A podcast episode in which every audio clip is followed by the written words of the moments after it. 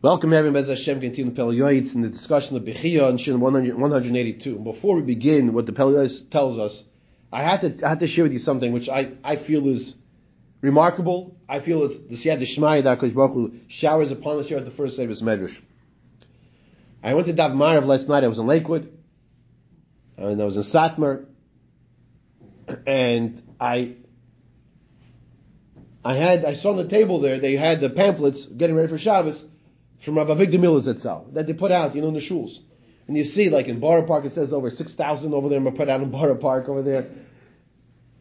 And I picked it up, and immediately what did I do? I, we were starting Marav shortly. I thought, so I wanted to get something in there. So I turned to the back of the pamphlet. We have the question and answer. You know what I'm talking about, right? The question and answer. What's the question that's asked to Rav Avigdor Miller Zechat The question was, is it appropriate, and I'm paraphrasing, I don't have it in front of me, I forgot to take it back with me. Is it appropriate to be crying in your davening? I'm thinking to myself, this is amazing. This is exactly our topic here in Pele Yoetz. We're talking about Bechia. This is mamish amazing. And he says in the answer, he says, it is a lost art. It is a lost art, Rabbosai. He says you have to be crying out to the Abishta. Cry out, use your tears. And that's exactly mamish. You would think you're learning Pele Yoetz from, from the discussion you had over there. You see something else over here. Sometimes people learn from Sfarim from a couple hundred years ago, and they think, oh, you know, it's outdated. He's not talking to our generation. I was by Rav Avigdor Miller's at sells Levaya. You know what else I was doing by his Levaya? I'm telling you, he was the first Adam Gadol. My point is saying that because he is our generation, it's our time period. He was the first Adam Gadol that I was connected to, that I had lost.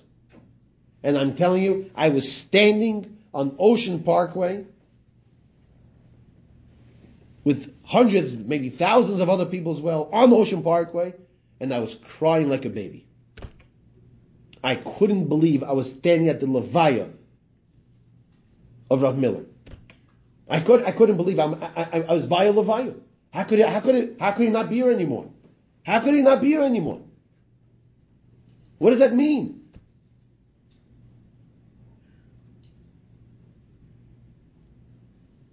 And the topic he was talking was use the koiches. Use the koiches Hashem gave us. It's an art. And he says, cry out for people who need whatever they need. Daven for them.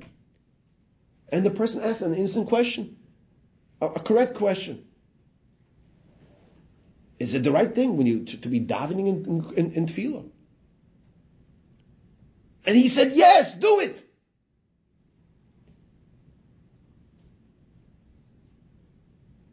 You know, sometimes, sometimes we don't realize we have already what we need. We just don't use it. We just don't use it. You know, you ever, you ever, you ever buy something and you realize, oh, besides for it has this feature and that feature, it also has a flashlight. or it has this and that. Who knows? You're like, wow, I, I never knew I could do that. And then you have the little child comes along and says, listen, even though if you take this cord and plug it in, it does a lot more also. it's a five-year-old just, you know. And, and, and, that's, that's this, that's this feature. That's this feature that Kosh Baruch has given us. Plug it in. It's called Bechia. Don't be embarrassed to cry. Now, we discussed previously if you're in front of other people and you're davening and, and people are going to see you. So maybe you shouldn't be crying in public like this because why? Because then it might look like you're, you know, you think you're such a great level. So if you're a man and you're davening chakras, you have a very simple solution. Possibly, depending where you sit in the shul. You put the tallis over your head. Okay? Put tallis over your head. And if you're facing the wall and no one's really going to see you, but you know what? At times, and I think we live in such a time like this, that if someone hears you crying and someone sees the tears coming down your face, there are enough sorrows going on there to Yisrael Rabbi sign. That a person's not going to be concerned of, of you or of gaiva, of arrogance. Use this tool. Use, he called it an art. An art of bechiyah. He says over here, Bechlal chiyuv ha who live kois al mesa, le'aleinu. Everyone should be healthy in our families.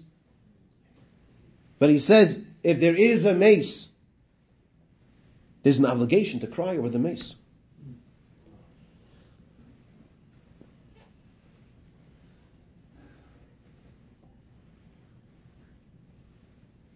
He says, even if you're not bittered and saddened, you loved him, Rabim. Says a scenario of a person who had reason not to be horrifically bittered. He still says, cry over the situation. Cry over the situation. I think sometimes people don't cry because they're embarrassed. I think people don't cry because they're embarrassed sometimes.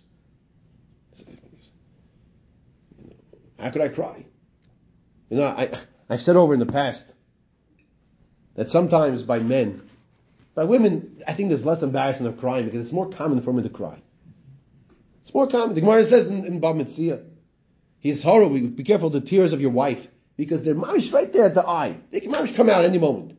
Be careful how you treat your wife. For that reason, they're much more sensitive than men.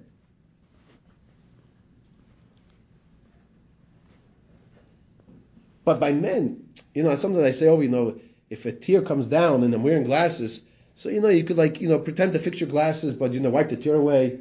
So you know, you're still be a stoic man, you know. You're just, you're just fixing glasses, you know. I can cry, you know. I'm not proud, big me. That, I believe, is gaiva. That's gaiva. A man can cry also. And that's what he tells us here. He says something that's very, very powerful. He says,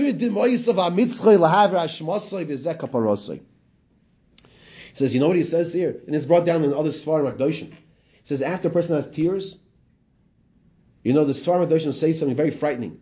That there are those who are able to see the chatoim of a person on their forehead. You've heard this before?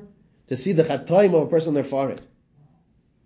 You know, sometimes you go to an eye doctor and he sees inside your eye, he says, oh, you know, we got to look at this and that.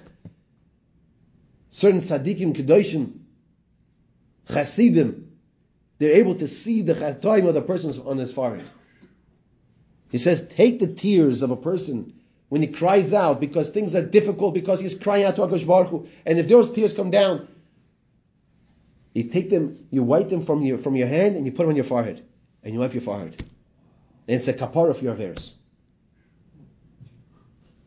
V'yaver dem oisov al mitzchoy lehavir ashmosoy v'zeh kaparosoi. We'll stop here, Rabbosai. Have a wonderful Shabbos.